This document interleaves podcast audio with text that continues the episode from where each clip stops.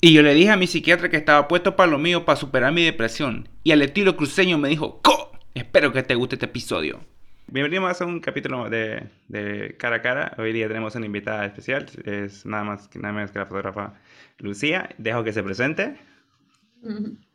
Hola Harold, ¿cómo estás? Bueno, mi nombre es Lucía uh eh, ¿Quieres que te cuente un poco de, de, lo que hago, a qué me dedico? Sí, sí, me gustaría que pudieras eh, introducirte a qué te dedicas eh, para que la audiencia, bueno, más que nada para que las personas que luego la escuchen eh, puedan enterarse un poco. Dale, entonces voy a, voy a repetirte. Entonces voy a decir, hola Harold, ¿cómo estás?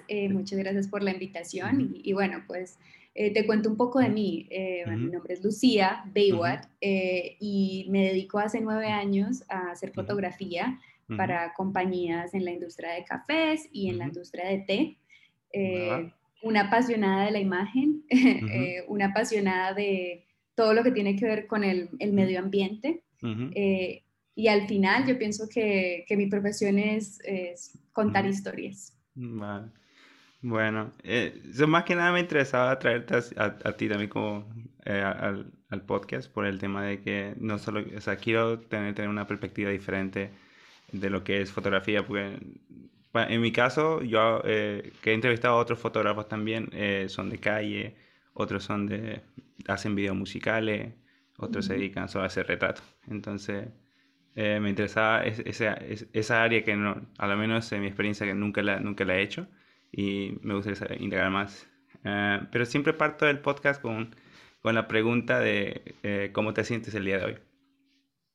Bien, la verdad que, que, contenta, estamos iniciando un año y siento que, que, para mí esto es como siempre un, gran, una gran motivación como de volver a empezar, de darle la vuelta a la vida, de volver a retomar cosas que tenías como guardadas en el cajón. entonces, entonces la verdad que no, muy motivada, muy contenta porque estoy de regreso en Colombia eh, y, y, no, feliz, la verdad, tranquila y contenta de estar acá compartiendo contigo. Sí, para las personas que no saben, eh, al menos que no, que nos sigan, y recuerden que la descripción de, de los perfiles van a estar aquí abajo en, en, en, la, en la, casilla de comentarios, bueno, en la casilla de, de Spotify.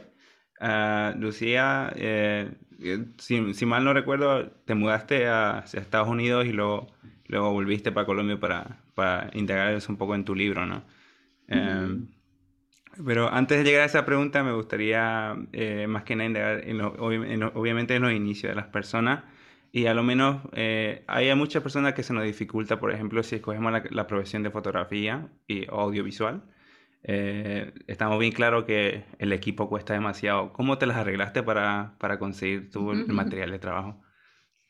Pues yo pienso que ha sido eh, un recorrido. Eh, cuando empecé a estudiar fotografía, eh, pues obviamente fue apoyo 100% de mis papás. Ah, ellos fueron los primeros que me, me dieron mi primera cámara, ah, con ayuda de mi madrina. Y ya digamos que al pasar el tiempo, empezar, empezar a entender un poco más de que esto no solo es una profesión, sino que es una empresa. Entonces, al tener un poco más de contratos, empecé a entender que se debía hacer un ahorro anual para luego hacer reinversión de, de productos ah, o reinversión de, digamos, que equipos fotográficos. Entonces, en este momento, más o menos cada cinco años estoy haciendo una actualización. Eh, un poquito largo el tiempo eh, y con muchos compañeros que hablo. Lo que pasa es que siento mucha responsabilidad a nivel medioambiental. Siento que con nuestra profesión, sin darnos cuenta, estamos eh, ayudando mucho a, a algunas industrias como industrias de temas de metales, de metales como el coltán y bueno, y hay otros que, están, que digamos que componen nuestras cámaras, nuestros flashes. Entonces, como que ya hace, hace un tiempo decidí que no iba a hacer una actualización del equipo tan constante, eh, que iba a tratar de comprar equipos usados de algunas cosas, o sea, cuando estoy, por ejemplo, empecé a, a aprender de video más y el tema de estabilización y de gimbal. Entonces mi primer gimbal que compré lo compré usado. Eh, y creo que sí, y, creo, y, y, la gente dice, ay, ¿por qué no puedes comprar nuevo? Yo digo, no, porque la verdad es que hay gente que deja, deja eh, equipos tan nuevos que, que vale la pena aprovechar la oportunidad y de una vez aprovechar para no contaminar. Y a ver, ¿de qué otra forma actualizo mi equipo? Y siento que a medida que, que, tengo más experiencia en mi, en mi profesión, mi equipo se ha reducido. Ajá, o sea, ya antes tenía como cinco o seis lentes, que la cámara esta, que el flash, no sé qué, y cada vez mi equipo es como más y más, más pequeño. Entonces es una contradicción. Sí, se, vuelve, creo que se vuelve uno, empieza, como se empieza a dar cuenta que lo portátil es mucho más, es más, te ayuda más, te, es más un plus. Eh, pero sí es cierto, por ejemplo, con respecto, hay cámaras que funcionan, o sea, por ejemplo, con la que yo tengo mi estudio ahora, es una cámara de la generación de Mark II de la Canon, de la, saga Canon, es la Mark II. Y esa cámara creo que lleva más de 15 años en el mercado y aún así me rinde para el estudio. Y funciona, y la compré en segunda mano. Y todavía en, mal estado, aún así me funciona. sí, total. Sí, entonces yo, pienso, yo pienso que a nivel de equipo fotográfico tenemos que aprender a priorizar cuál es el, el, valor que nos está dando ese equipo para nuestro trabajo ya físico. Eh, para algunos es la parte técnica y por ende tienen que, digamos, que invertir más. En mi caso siento que el valor de mi trabajo fotográfico no lo da tanto tener el mejor equipo o la mejor luz, sino es lograr capturar el momento indicado y lograr poder contar esas historias tan, tan, importantes de la industria del café. Entonces, sí, en este momento tengo una cámara, tengo un lente, eh, tengo mi dron eh, y básicamente con eso es que me muevo y los cuido un montón, trato de hacerles cada año mantenimiento y limpieza, que es súper importante, se nos olvida a los fotógrafos y eso es lo que ayuda a que las cámaras estén digamos, en un buen estado. Sí, y creo que, ¿qué es eso? Sí, pues, a la hora de hacer zoom, cuando, cuando al menos edita la foto, aparece un polvo en la imagen. Que, claro que se puede arreglar en Photoshop, eh, incluso con Lightroom. Eh, pero sí, no, hay que recordar limpiar el equipo, que es una cosa que se nos pasa. sí, sí, sí. Había algo, entonces tienes como una especie de starter pack o starter kit con el que tú trabajas. Entonces, que es un drone, una cámara y un lente. Y un lente. En este momento tengo el 2470 porque después de mucho, eh, bueno, quería un montón de lentes y quería un montón de ópticas fijas, pero después de, empezar a analizar mi trabajo, yo me muevo mucho en fincas, estoy todo el tiempo en un espacio donde no es el más apropiado para estar cambiando lentes, no es, el más apropiado, sí, no es el más apropiado para cargar un montón de equipo y yo soy súper chiquitica, entonces es como que si para, para una persona 15 kilos es nada, a mí me pesa el triple. Eh, entonces empecé a analizar todas mis fotos y empecé a darme cuenta que distancias focales eran las que más utilizaba. Eh, y me di cuenta que ese lente era el que era más versátil para, para mi estilo fotográfico eh, el dron me ayuda un montón porque trabajo en campo y siento que ayuda como a mostrar esa panorama y esa perspectiva de, de la industria de, café. Eh, ¿Y qué más tengo? Bueno, tengo un montón de baterías porque siempre estoy en lugares remotos. A veces tengo que quedarme en las fincas y no puedo cargar eh, baterías. Qué, qué, bueno sentirse que no es el, no es el única, la única persona que, como que, se, como que sí tiene en mente las baterías, porque una vez que se acaba la batería, como que ahí te queda, o sea, tú, prácticamente no puedes hacer nada, tienes que sacar, sacar el móvil y empezar a documentar con el móvil. Ahí. Total. Y también un montón de tarjetas SD, porque uno nunca sabe en qué momento se va a dañar una, o bueno, puede pasar cualquier cosa. Eh, y creo que es básicamente eso. Ahora que estoy haciendo el proyecto, estoy incorporando el tema de la Polaroid, porque quiero pues, que sea un poco más dinámico y también para dejarles un recuerdo, digamos que inmediato a las personas que me están dando el espacio para poder ir a, digamos, a entrevistarlas y como que me están abriendo las puertas de su casa para, para compartirme su, su, intimidad. Entonces, con la Polaroid también he estado trabajando. Es una táctica, sí. Una táctica. Sí, creo que es, por ahora es todo, tener un, un, una buena agenda, que siempre la tengo conmigo al lado porque siento que eso es lo único que le da una estructura también del trabajo, te das una retroalimentación de lo que estás haciendo. Te mantiene, bueno, al menos por lo que entiendo que te mantiene organizado, que es, que es lo importante, ¿no? Saber qué hacer, qué es lo que viene al día. Total. en el futuro. hay una, tengo una pregunta más de que es de, ¿cuál es el, lo que me interesa saber es el, cuál es el suceso que definió, o sea, que, que te orientó a hacer en la fotografía de industria del café y té? Bueno, es, un, es una historia muy bonita porque yo vengo de una familia cafetera. Mi abuelo ah, fue, hizo todo el proceso, o sea, fue recolector, productor, comerciante. Eh, aquí en Colombia, en una región que se llama Quindío, eh, y fue el fundador de un pueblo que se llama Buenavista. Oh, wow. Y toda la vida tuve como esa, pues fue como un hombre que inspiró a mucha gente. Hasta el día de hoy. Y siempre escuché y escuché historias de mi abuelo. No tuve la oportunidad de conocerlo porque él murió ah, antes de que yo naciera. Eh, entonces el café como que siempre estaba ahí, a un ladito, pero nadie en mi familia trabaja en café. Ah, eh, entonces yo eh, me fui a estudiar a Argentina y estando en Argentina ya en el último año de la carrera, se dio la posibilidad de que fuera un evento de café en El Salvador como voluntaria de un fotógrafo que se llama Clay Enos, que es el fotógrafo de Superman, de Soccer Punch, de muchas películas esas de acción, entonces el que hace toda la fotografía fija. Sí, sí. Entonces se dio la oportunidad y obviamente dije, hay que tomar esta oportunidad y me fui para El Salvador. Eh, y lo que iba a ser una semana de viaje terminaron siendo 20 días. Eh, y, fue mi primer acercamiento real a la, a la industria de cafés especiales. Eh, y la verdad que desde que llegué a este evento, mi vida cambió 180. O sea, como que entré a ese evento y fue como, wow, yo no tenía ni idea que había tanto alrededor del café. Me sentí muy bienvenida, sentí que toda la gente me abrió las puertas. Y, y, ya después de este evento, entonces eh, regresé a Argentina y ya estaba terminando, ya entregando mi tesis y todo. Sí, sí. Okay. El, el, corre, corre al final de una carrera eh, y me llamaron y me ofrecieron un, un trabajo en esta empresa americana en Bogotá, aquí en Colombia. Eh, y en cuestión de dos semanas me tuve que mudar de Buenos Aires a Colombia y empecé a trabajar con ellos. no trabajaba creando, digamos, contenido audiovisual, eh, trabajaba como en un área más logística, hacía como un apoyo a un evento que ellos hacen cada año que se llama Hablemos de Café, eh, y también ayudaba como en temas más de marketing, de redes sociales, que en ese momento aún no era como ahora el boom, estaba como Sí, no, sí ha cambiado mucho, ¿no? Entonces... Sí, eso fue en el 2013, 14. Eh, en el 13 fue el evento y en el 14 empecé a trabajar. Y creo que ahí ya me capturó la industria completamente, me enamoró. Eh, y ya al año de, de, trabajar con esta empresa decidí independizarme y darme la oportunidad de, de explorar en, en, mi, en, mi, profesión, que es la fotografía. Y ya han pasado ya casi nueve años. Vale, sí, bastante. Entonces, sí, ese, ese evento, creo que lo, lo documentaste, ¿no? También en tu, en tu canal de YouTube. Me acuerdo sí, creo, creo que tengo un video de hace muchos años cuando fui a, a ese evento. Sí. Entonces ese evento, bueno, o sea, o sea, nunca me imagino, o sea, por lo que cuentas, o sea, que no, que te sorprendió el, la cadena de conexiones que, que, llegaste a ver en eso, ¿no? Sí, porque creo que uno, es lo que uno anda buscando, ¿no? Por lo menos eh, mantenerse conectado, ver este, dónde uno puede enganchar y como que el trabajo vuelva a salir.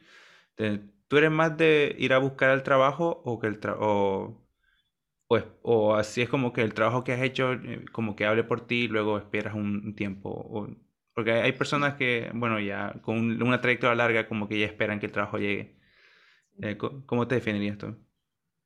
Bueno, creo que, creo que mi caso es de, la, de parte y parte, ¿no? Como que obviamente el hecho de uno empezar a trabajar en un, en un nicho eh, te da como muchas ventajas en el sentido de que es más fácil darte a conocer y que te vuelvas como el referente eh, de fotografía en café y todas las empresas como que vayan tras eso y la gente dice, no, ella es la que hace café. Entonces eso te da una gran ventaja y el voz a voz yo pienso que aún hoy en día no está obsoleto, creo que es, es la herramienta de marketing mejor, es la que gratis y, y, la que más te impulsa. Entonces por, ese, por ese lado sí, me ha impulsado mucho el voz a voz y el trabajar en, en, café únicamente.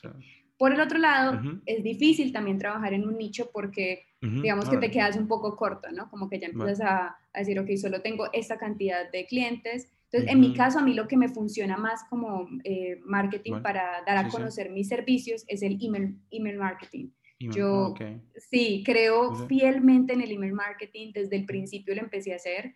Eh, recuerdo que hace como unos cuatro años, eh, en, mi, en mi lista de, de, cosas por hacer cada día, tenía que enviar 25 correos diarios a clientes nuevos de café. Wow. Eh, entonces, sí, era una meta diaria. Sí, entonces buscas más o menos referentes para que sea relacionado con el café y les envías email, así. Entonces tenía diferentes plantillas, eh, eh, también lo que hacía era que eh, tenía una lista de un montón de clientes que podía ser clientes a futuros, a clientes potenciales, y también empezaba a preguntarle a gente de la industria, oye, ¿conoces a alguien de esta empresa? ¿Qué tal, qué piensas de esta empresa? Y analizar, digamos, que sus redes sociales, su página web, y, tenía como muchas plantillas y enviaba y enviaba correos y a mí eso me funcionó y me funciona hoy en día mucho.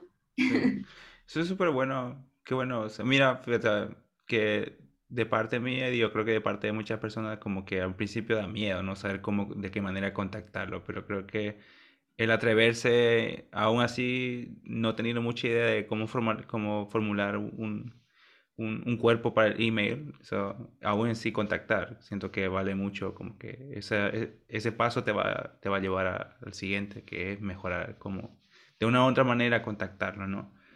total, total. Em, hay algo también que me interesa es si, si, como, si como estás contenta, si como persona estás contenta con tu portafolio. Eh, o es algo como eso me, me, me costó me costó creérmelo A ver, ¿cómo así? Sí, o sea, como que muchos años, vivimos en un mundo, pienso que haber nacido en esta época, o sea, y tener la fortuna de, estar en esta época donde, digamos que las comunicaciones son tan fáciles, pues hay muchas ventajas. Pero, pero también siento que nos ha vuelto en, en, personas y más que todo en el área artística, que es donde trabajamos, eh, de mucha comparación. Ah, Vivimos en una comparación muy, muy, muy grande y no hacemos un trabajo eh, fuerte en nosotros, en fortalecernos como artistas, en buscar nuestro eh, diferencial, en, nuestro matiz diferencial, que me gusta llamarlo así porque siento que es un matiz, no, no es que acá hay un fotógrafo innovador y aquí otro, ¿no? que son matices. Eh, entonces, no, o sea, te juro que me pasé cinco años de, de mi vida comparándome y comparándome con muchos fotógrafos eh, y siempre en una comparación mala, porque nunca sacaba lo bueno que había hecho, sino que siempre, no, mi trabajo no es suficiente. no, es, mi como, trabajo es. es como un arma de doble filo al final, o sea, pasa algo un poco igual con la, eh, con la envidia, ¿no? También, o sea, hablo por mi experiencia, porque en un sentido, a veces yo hablaba con mis amigos, le decía, oye, tengo una envidia, pero positiva, le decía, pero luego al llegar a casa sentía que, o sea, me comparaba, decía, pero ¿por qué no, no consigo tener... Eh, crear un, o sea, hablo de, experiencia de presets, de con la imagen, contacto, estar en eventos, y era más que nada porque me dejaba llevar por, por, ese, por ese lado de donde era, me perdía, no, no, no, no creaba nada. Sino, sí, no, no te apalancaba, no te apalancaba a ver ese amigo y, decir, ok, él está haciendo esto, ¿qué le puedo aprender? Sino que es como, porque yo no puedo hacer. Sí, es... Entonces, sí, en mi caso, lo que a mí me funcionó, yo me alejé mucho tiempo, digamos, que de mis colegas fotógrafos por la misma razón, porque sentía que no, no estaba nutriendo mi, digamos, que mi, mi, mi carrera, sino que antes era contraproducente. Eh, pero más o menos hace como unos cuatro años que ya dije, ok, o sea, tengo que aceptar que mi trabajo está bien y aceptar los comentarios de la gente. O sea, si la gente te dice, qué increíble es tu trabajo, qué bonito es esto, empezar a aceptar. Y en el momento que me senté y dije, ok, ¿cuál es mi estilo? ¿Qué quiero yo eh, generar como valor como fotógrafa en la industria de café? Y empecé a sentarme y, y, a como a tener metas claras, fue donde me creí, me creí y dije, ok, ya me siento tan, tan orgullosa de mi, mi, trabajo y obviamente mucho por trabajar. Entonces, en mi caso era el hecho de, que no tenía un, un proyecto personal. Yo decía, todo mi trabajo es de mis clientes, yo no puedo exponer mi trabajo porque les pertenece a los clientes. Entonces dije, ok, si, si, esa es la falencia y eso es lo que a mí como que no me hace sentir 100% fotógrafa o artista, ahí es donde tengo que trabajar. Entonces, no. la verdad que ahora me siento muy orgullosa de mi trabajo. Eh, sé cuáles son mis falencias, pero también sé cuáles son mis fortalezas y trato siempre de, de, trabajar en fortalecer más y más y más esas, esas cosas buenas y ese valor que tengo yo que le traigo a la industria. Mm, Entonces creo que eso es lo más importante. Eh, la verdad, no, no, a nivel técnico nunca ha sido lo que siento que me, me ha hecho como fotógrafa. Siento que lo que a mí me ha hecho como fotógrafa es apasionarme a la industria en que trabajo. es realmente no solamente enfocarme en crear una bonita foto, sino en, tener como una, sentir una responsabilidad de que eh, las imágenes tienen mucho poder, que nosotros como fotógrafos tenemos mucho poder y no nos damos cuenta, porque es que eh, cuando uno se va a, leer el tema de qué es lo que consumimos diariamente, cualquier persona, no solo fotógrafo, y el 90% de, de, nuestro tiempo consumimos imágenes. Sí, es lo que se entra. sí. Y además de que consumimos el 90% de imágenes, eh, es lo que nuestro cerebro puede eh, leer y entender más rápido, las imágenes. Entonces, qué gran poder que tenemos. Entonces, siento que es como sentir esa responsabilidad de decir, ok, ¿yo qué puedo darle a este mundo y a este planeta desde mi profesión? Sí, no, crear una imagen, hay que ser también parte cuidadoso. Eh, de experiencia hablo de que he creado imágenes por, eh, por una, una temática sensible y, y creo que yo, yo soy un poco... Eh, me voy así, aun cuando me equivoque, y sé que a veces, en este caso, yo sé que me equivoqué, moralmente también me equivoqué, creé una imagen que fue más dañina que positiva. No se me entendió el arte, ¿no? Pero si te ha pasado que alguna vez te, han bajado la imagen, te han pedido que la quites. No, mira que, mira que me pasó hace muchos, muchos años en mi cuenta de Facebook eh, que una chica empezó a reportar mis imágenes de Facebook. Hace muchos años, cuando aún no había todo el tema de que podías tener tu perfil privado y todo. Sí, sí, sí. Eh, y Facebook me cerró, me cerró mi cuenta. Y, y, me tocó abrir un, un, nuevo Facebook, eso fue por allá como en el 2011, 2012, entonces eso sí, sí me pasó, pero ahora actualmente no, no me ha pasado, pero sí, sí conozco muchos amigos que, que les reportan y les, les bajan imágenes, ah, más que todo cuando trabajan como en, en, en el área más de fotografía artística o fotografía ahí es donde, de moda. Ahí es donde la línea se, se vuelve muy delgada. Sí, sí, sí puedes explorar. Hay algo, mencionaste que tienes, que estudiaste en una, te diste la oportunidad de estudiar una carrera, lo cual es eh, fantástico. ¿Recomendarías tu carrera y, y, tu universidad? Pues mira, hice un video al respecto, eh, porque en un principio, siendo muy honesta, creo que yo hice mi carrera como por una presión familiar. Eh, mis papás me decían, nosotros te apoyamos en cualquier carrera que quieras hacer, pero tienes que estudiar una carrera profesional. Eh, y pues se dio la oportunidad y pues yo le doy gracias a la vida que mis papás me pudieron apoyar, salir del país, estudiar en una universidad afuera. Argentina para mí es mi, mi segunda casa y lo será toda la vida. Eh, mucho de lo que soy ahora es por, por haber vivido allá. Pero sin duda creo que en el mundo que estamos ahora no, no veo la carrera de fotografía como vital, ¿no? No siento que para ser fotógrafo tengas que hacer una carrera ah, profesional. De igual forma me costó mucho aceptar esto porque te da el ego, te pega el ego, ¿no? Sí, te pega ah, mucho el ego, sí. sí, porque era como, mi, era como mi, mi, protección. Ah, es que yo soy fotógrafa profesional. Sí, es como que son logros que te cargas a ti mismo que dices, o sea, me aventé a hacer esto y de repente, y pasa, pasa porque eh, eh, el, el, negocio, es grande, hay gente que de diferentes orígenes que se, se, se ponen metas y como uno mismo, logran, logran un objetivo, crean un trabajo espectacular, hablan así por ellos y luego cuando hablan de, de su vida, normalmente el, el, lo que te, no es alguna información que te espera, porque das entendido de que hay que educarse, hay que, hay que aprender, la juventud está para, para aprender y luego para adelante ya, ya las cosas se pondrán más a favor, favor de uno. Pero sí, o sea, y sin, y sin duda siento que no, que no, es, eh, no es vital, no, en el, no en el sentido de que no aprendas, porque si aprendes mucho, dedicar cuatro años de tu vida a estar todo el tiempo generando imagen, aprendiendo de imagen, eh, viendo el trabajo de otros fotógrafos, es muy importante, pero siento que esta carrera en particular está desarrollando muy rápido, o sea, en un mm. constante desarrollo.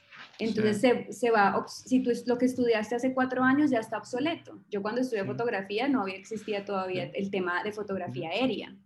Sí, eh, sí lo del drone, sí. Exacto, Photoshop todo el tiempo se está actualizando, Lightroom todo el tiempo se está actualizando. Entonces siento que, que, es una carrera muy difícil que si la estudias en este momento, en cuatro años, lo que aprendiste te sirve.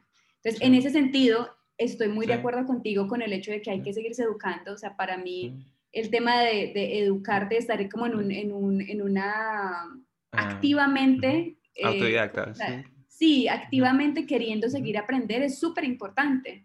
Y entonces sí, todo el tiempo estoy haciendo cursos, de como cuatro años hice un curso de fotografía 360, eh, he hecho cursos de dron y sigo estudiando y también digamos que a medida que uno va desarrollando su carrera se da cuenta que de pronto no es solo la fotografía lo que le gusta. En mi caso, me di cuenta que, otra área que me apasiona bastante y la que le dedico mucho tiempo es el tema de sostenibilidad.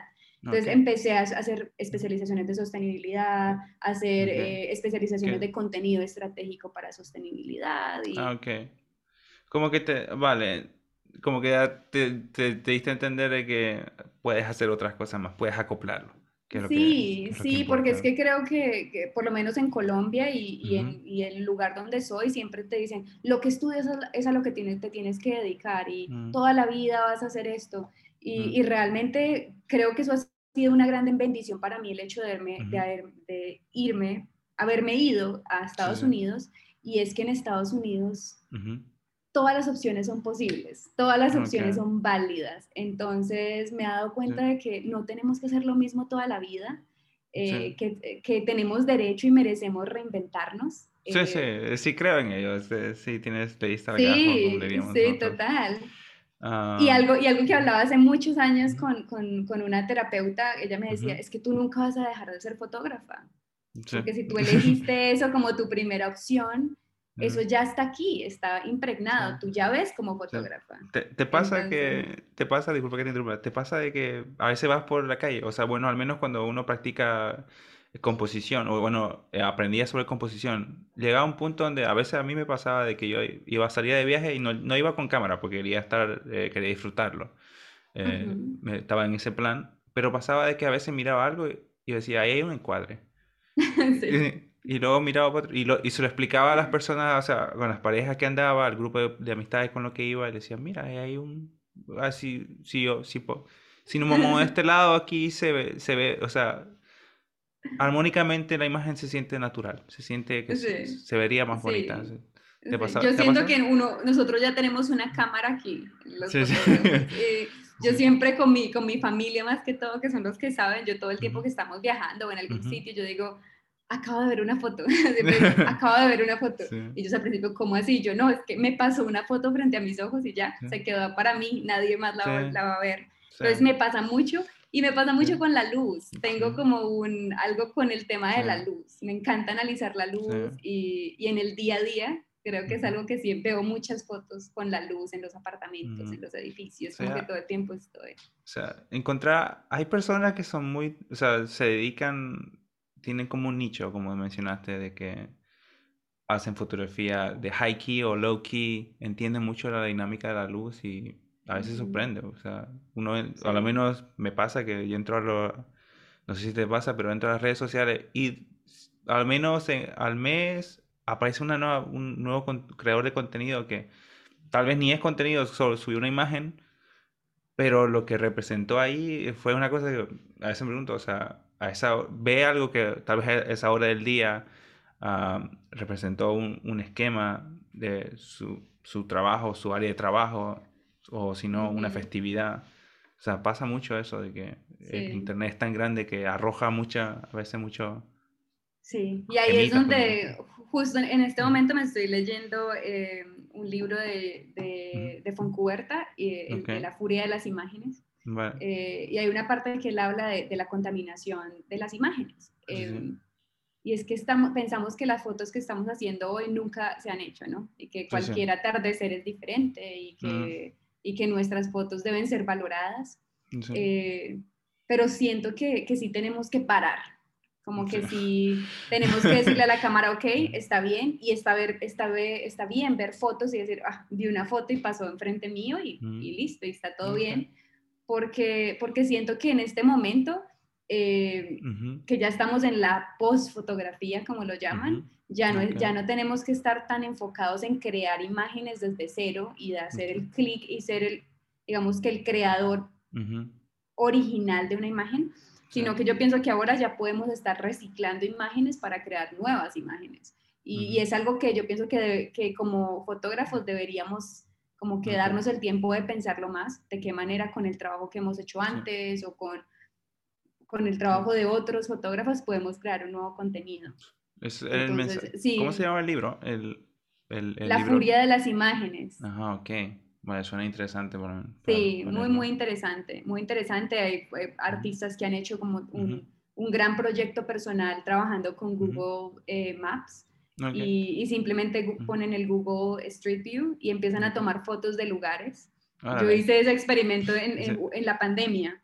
Eh, qué manera Sí, y te, puedes quedar, y te puedes quedar cinco horas, eh, no sé, explorando la ciudad donde tú vives y, nunca he ido y puedo explorarlo. Sí, al final ayuda porque si estás haciendo location scout y a veces por donde quieres conocer un nuevo lugar, quieres buscar una locación para hacer una sesión, sesión fotográfica o más que exactamente para eso, o sea, es un material que sirve, que se utiliza, es una, una buena herramienta porque está la alternativa de salir. para estar todo Claro, incluso para estar todo el tiempo activamente encuadrando, porque eso es lo que nos vuelve tan ágiles a, a, ver cosas que las otras personas no ven.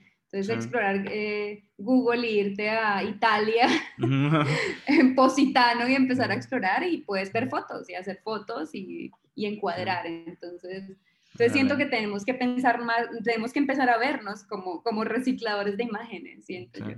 Ok, me agarró en curva todo, todo, eso. sí, estoy como aprendiendo mucho. Y me alegra esto del podcast porque el podcast sí, sí me pone, me expone a poder eh, como otro punto de vista. Como persona ya, sé que estoy creciendo como, como ser humano y que también mi postura se vuelve un poco sólida, una cierta manera de pensar, pero trato de mantenerla abierta de que hay cosas que no practico, que no hago, que otras personas las hacen que sí te deja una enseñanza y tal vez no llegue a, por tema de flojera, por tema de, ser como soy, no llega no, no las haga, pero sí, sí se aprende algo de ahí. No, es, ah. es, importante estas conversaciones, siento yo, que uno siempre le aprenderá a los colegas algo. y, puede que en este momento no lo, no lo pongas en práctica, pero siento que, que, en algún momento puede, puede llegar a servirte. Hay que tenerlo ahí como en esa listica de de ideas cuando no tengas creatividad. Sí, y es lo que me lleva al, siguiente, siguiente pregunta, que es, eh, ¿has tenido un consejo memorable que te haya dejado un profesor o alguien? Sí, sí, sí, tengo, tengo dos. El, el, primer consejo fue una profesora que ella me enseñó, ¿cómo se llamaba esta materia? Era como imagen contemporánea, era, era un tema más de, video. pero me pasó algo de lo, parecido a lo que acabas de decir, que siempre venía como con, con unas temáticas que yo decía, ¿esto existe? O sea, como yo no tenía idea, era, era muy chévere ella. Eh, y ella fue la, la, profesora que nos dijo, si ustedes quieren realmente ser fotógrafos eh, con propósito, tienen que encontrar un nicho. Tienen que volverse un fotógrafo experto en fotografiar pelo, o tienen que volver, me acuerdo mucho porque dijo lo del pelo, y, como así, eh, tienen, que, tienen que ir a lo más, más, más nicho que puedan, a lo más pequeño, para luego lograr encontrar ese valor y ya poder hacer, ser más dinámicos y explorar.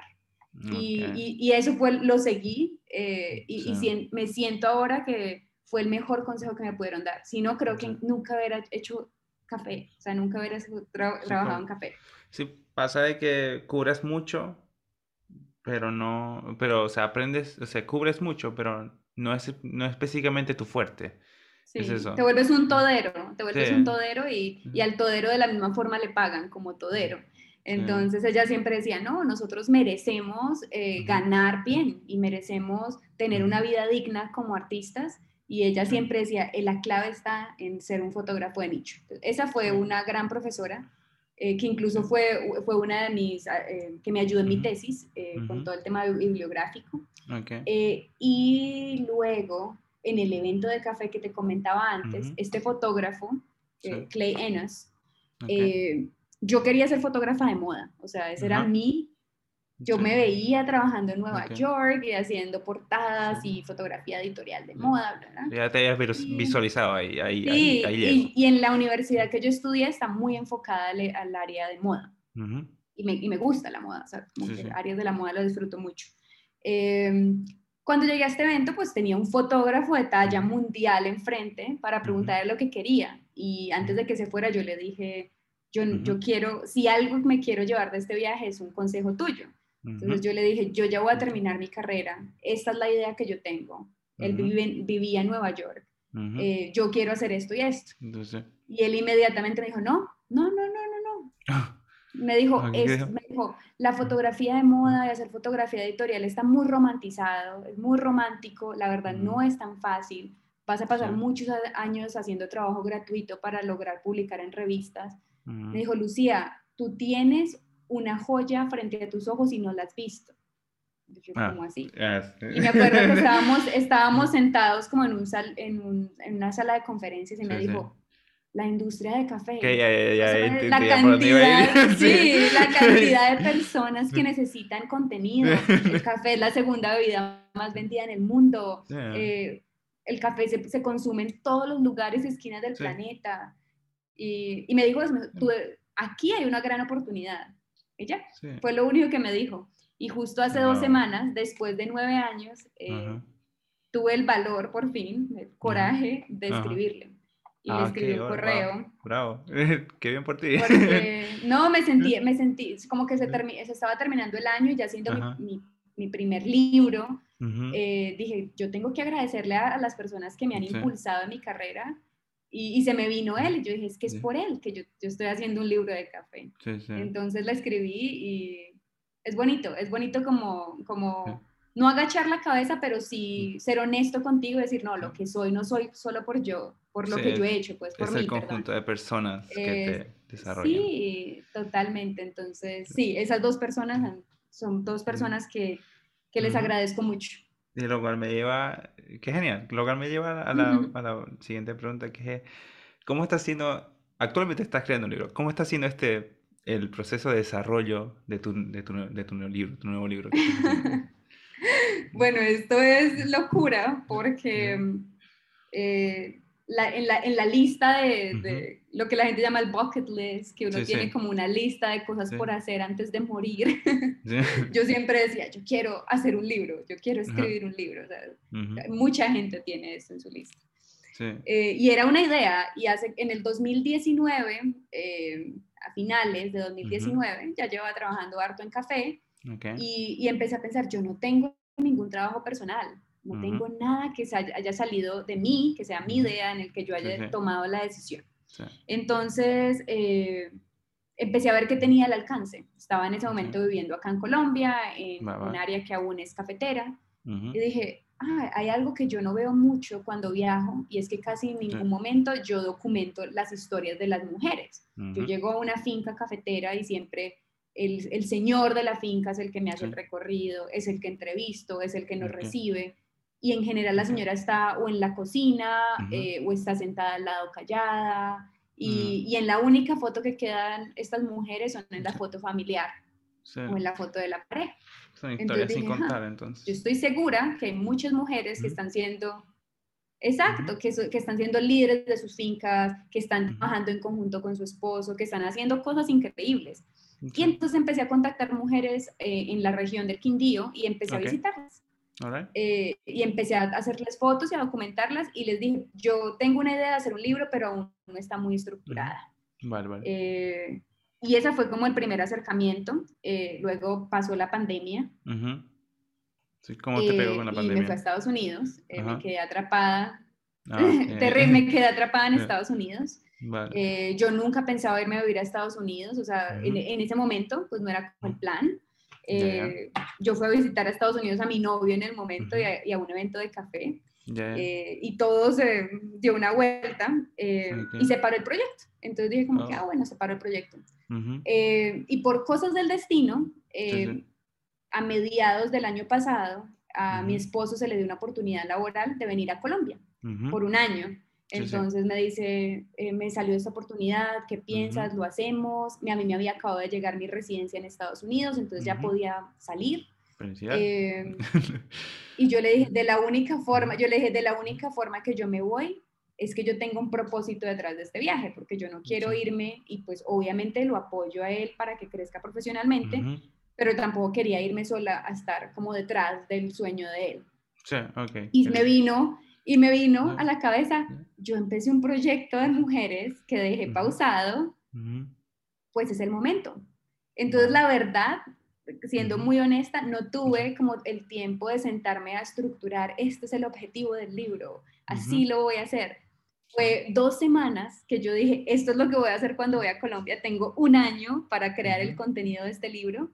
Y empecé a escribirle a todas las empresas y, y empecé a publicar en redes, eh, pues puedo hacer un libro, llego a Colombia en tal época, este es el propósito, esta es la ayuda que necesito, si me puedes ayudar, escríbeme. Y eso fue como del destino, como que el universo se alineó y dijo, es el momento y todo salió. Y todas las empresas empezaron a responder, la gente empezó a, engancharse en el proyecto. Entonces ha sido para mí, la verdad, que un aprendizaje constante, o sea, paso a paso que estoy haciendo el libro, eh, tengo muchas dudas.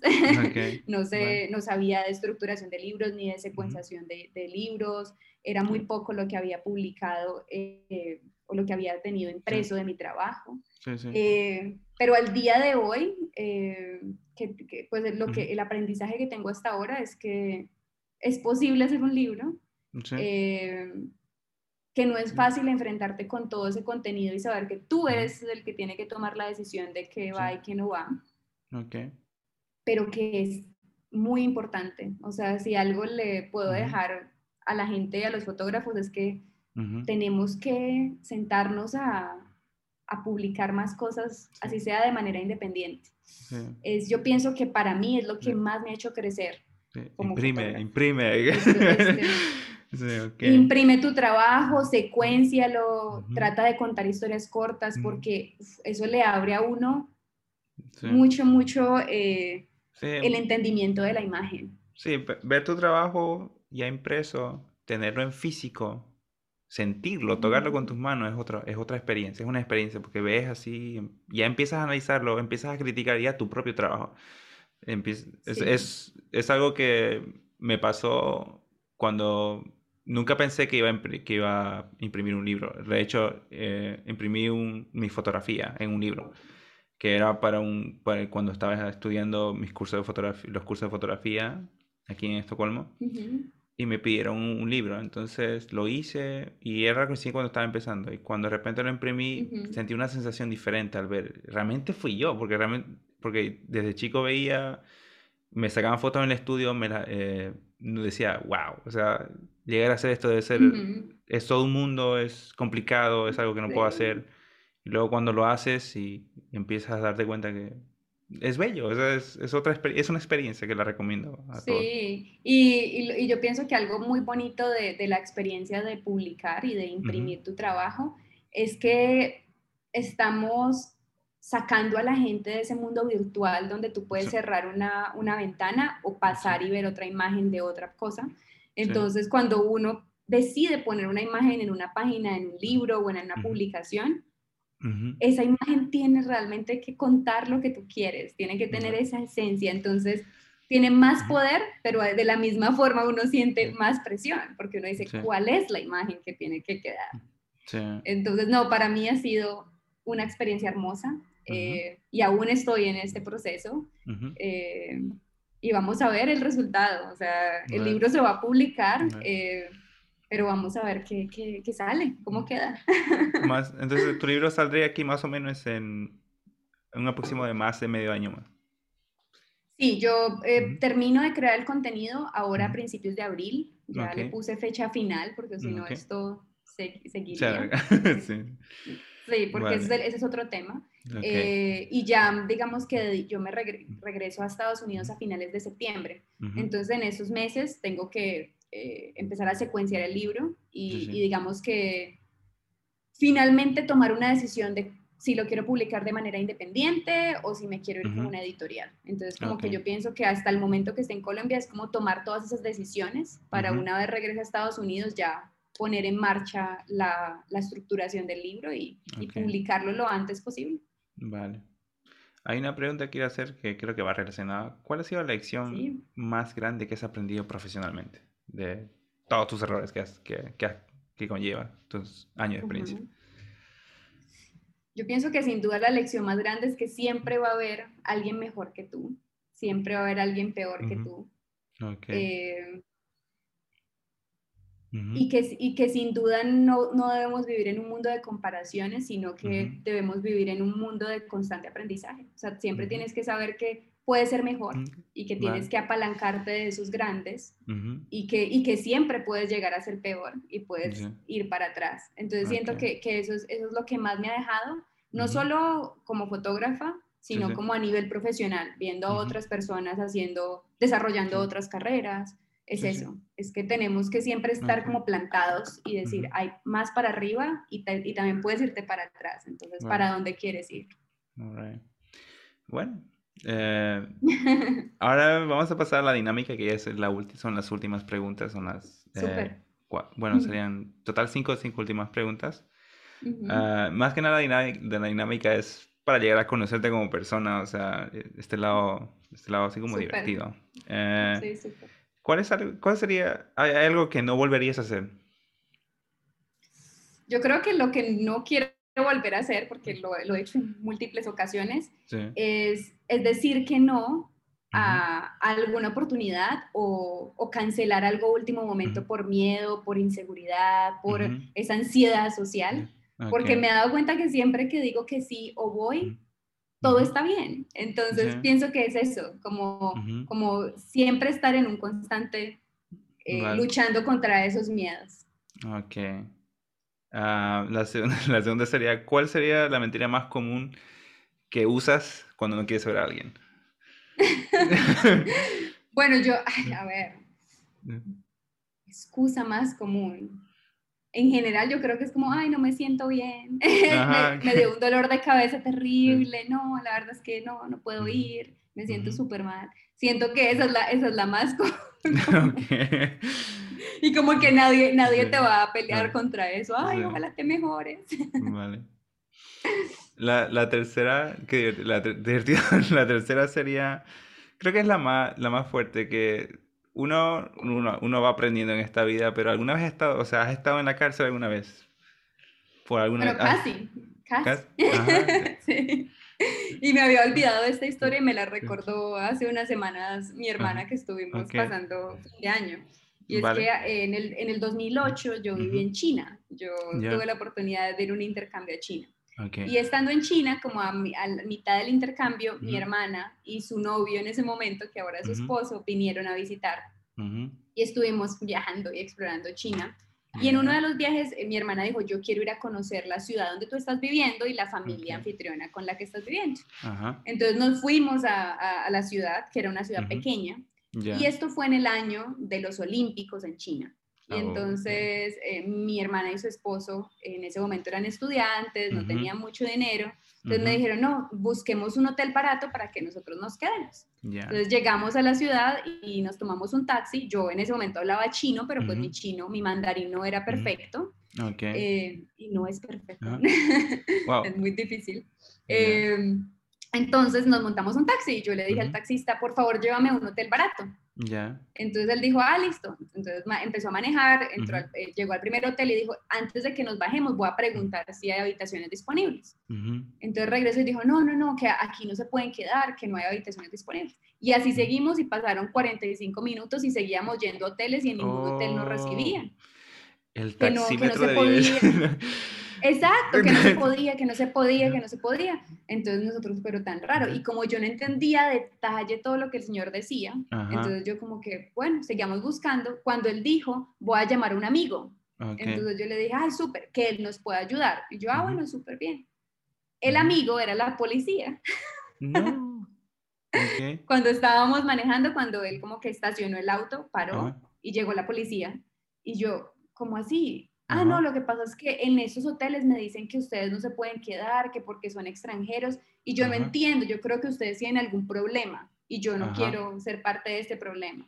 Ah, y llegó la policía, me bajé del taxi, yo no entendía nada y todos estábamos preocupados por el taxímetro porque el taxímetro seguía corriendo. Sí, sí. Entonces yo no entendí muy bien qué pasaba y yo lo único que hice fue que salí corriendo, me puse muy brava y le dije al taxista, o nos regresa a la casa donde, donde nos recogió o no, le va, o no le pagamos. Y ya mire lo que va el taxímetro. Entonces el, taxista se subió, se subió y arrancó y obviamente no le escapamos a la policía y la policía nos siguió hasta, hasta, ah. hasta, mi casa de mi familia anfitriona. Llegamos y cuando llegamos, eh, mi hermana dijo, la policía viene detrás. Y yo, no. Entonces ya, ay, tan bonitos, nos están escoltando. Cuando entramos al apartamento de mi familia anfitriona y en China, pues las familias son muy tradicionales, no habíamos terminado de cerrar la puerta cuando la policía tipo película, el policía abrió la puerta así como una patada. Oh. ¡Pum! Abrió la puerta. Y, entraron, entraron a la casa. Eh, yo no tenía una muy buena relación con mi mamá anfitriona, entonces fue lo peor. Ahí sí que se dañó toda mí. Llegarle con la policía y... y entonces nada, llegó la policía hasta la casa, se empezó a hacer preguntas que nosotros porque estábamos ahí, que de dónde éramos. Y bueno, al final terminó siendo una conversación amena, chistosa. Ella le mostró todos los papeles de, del intercambio, incluso terminaban hablando de cuánto valía el apartamento. Pero estuvimos a punto de ser vale. Ok. Ahí, la cuarta pregunta sería, eh, viene, viene correlacionado con el tema de salud, más que nada, ya saben que eh, para las personas que escuchan el podcast, eh, juego con la dinámica, se juega con la dinámica de, de, la salud mental un poco, pero por ejemplo, a mí, en mi caso, eh, y me imagino que tal vez a otras personas le pase, ojalá no sea el único, pero ¿te pasa que alguna vez tienes conversaciones mentales y las continúas tú sola? Conversaciones mentales y las continúo sola. Sí. sí. wow, wow, qué, qué, bueno saber que no soy el único. Mucho y, y, más que todo, y, y últimamente, como que antes me sentía igual, yo decía como que esto es raro porque hablo tanto conmigo, eh, me, como que me discuto cosas internamente, pero algo que me ha servido mucho es empezar a bajarlo, empezar a escribirlo. Ah, y, y, porque yo sí siento y sí, sí estoy completamente eh, segura de que muchas de nuestras preguntas nosotros tenemos nuestras, nuestras respuestas. Estamos siempre esperando que la gente nos responda o, pensamos que todas las respuestas las encontramos afuera y, y, las respuestas están acá adentro, pienso, en muchos, muchos sentidos, en muchos aspectos de nuestra vida. Vale. Ah, bueno, voy ahora a la última pregunta que es, esta es la pregunta más personal, eh, si quieres puedes obviarla o no, está en todo tu derecho. Eh, pero como bien habías comentado, tú pasaste por un periodo así como yo también por el tema de depresión. ¿Cuál sería el consejo? ¿Qué, qué, qué podrías dejar como consejo a las personas que están pasando por ella? Ok, bueno, yo, yo siento que aún estoy en mi, en mi, en mi lucha constante contra la depresión. Eh, porque creo que es algo que, que cuando llega a tu vida, o te llega como un demonio, o te llega como algo que siempre te va a mantener impulsándote. y, y, uno no se espera. Entonces, lo más importante es que perder, ese, perder, perder el, el miedo a contar que, por lo que estás pasando. No verlo como algo extraño ni como un tabú, sino darle, darle el, respeto que, que necesita. Pero sin duda lo más, más importante, sí, lo más, más importante que yo he notado es que sí hay que, hay que pedir ayuda y hacer un trabajo. O sea, yo pienso que, y el trabajo de terapia es muy importante y no es solamente sentarte frente a un psicólogo a contarle, sino que es un trabajo muy interno y es un trabajo muy difícil. Entonces, no, perder, no perder la constancia, no tirar la toalla, porque, porque sí, sí podemos mejorar y, y la depresión yo no lo veo como un yo no lo veo como algo malo para la vida. En mi caso, yo la depresión siempre lo he visto como lo que me, lo que me ha hecho reflexionar y concientizar traumas, lo que me ha hecho reflexionar y concientizar cosas por mejorar. Entonces, sin duda, terapia, o sea, no, no, no, no dejen de hacer la terapia. Siempre habrán miles de herramientas al alcance de las manos y no las que les funcionan a uno les van a funcionar a otros. Entonces, sí, llenarse de, herramientas para, esos momentos que, uno siente que pierde, lo está perdiendo todo, porque aún tengo días y semanas que, vuelvo a ese ciclo de depresión. Sí. Ah, bueno, de mi parte, pues, quiero compartir también mi parte. Eh, ya saben que el podcast está para eso. También es un proceso de sanación personal, como lo menciona Lucía. Uh, lo último, siento que, a lo menos lo he visto por ojos propios, lo último, el, el camino final eh, es las personas que, hay personas que se quitan la vida por tema de depresión. Y en mi caso, yo terminé en un yo terminé en el hospital, en un psiquiátrico, donde vi personas que se quitaron, se llegaron a quitar la vida, entraron entró, como bien lo, lo comento en el podcast, de que yo vi a mi derecha todo con psicosis, alucinando, vi que una persona entró con las piernas rotas y le pregunté qué, había hecho, se había quitado la vida, no quiso vivir más, saltó al tren.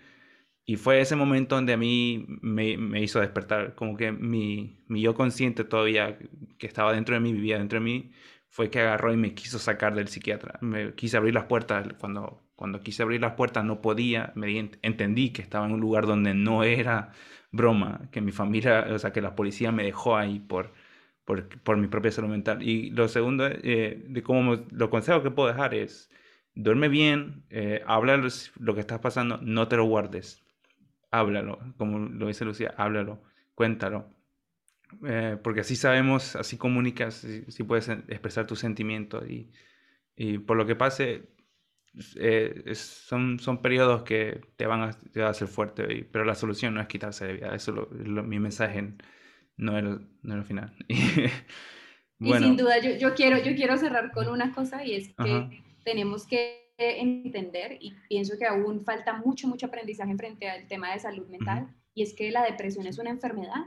Como cualquier otra enfermedad, puede ser comparada con la diabetes, puede ser comparada con un cáncer, porque la depresión nos puede matar y no solamente porque tú te quites la vida, sino porque nos quita la energía, eh, nos empieza a enfermar físicamente, todo lo que sentimos internamente lo somatizamos de manera física.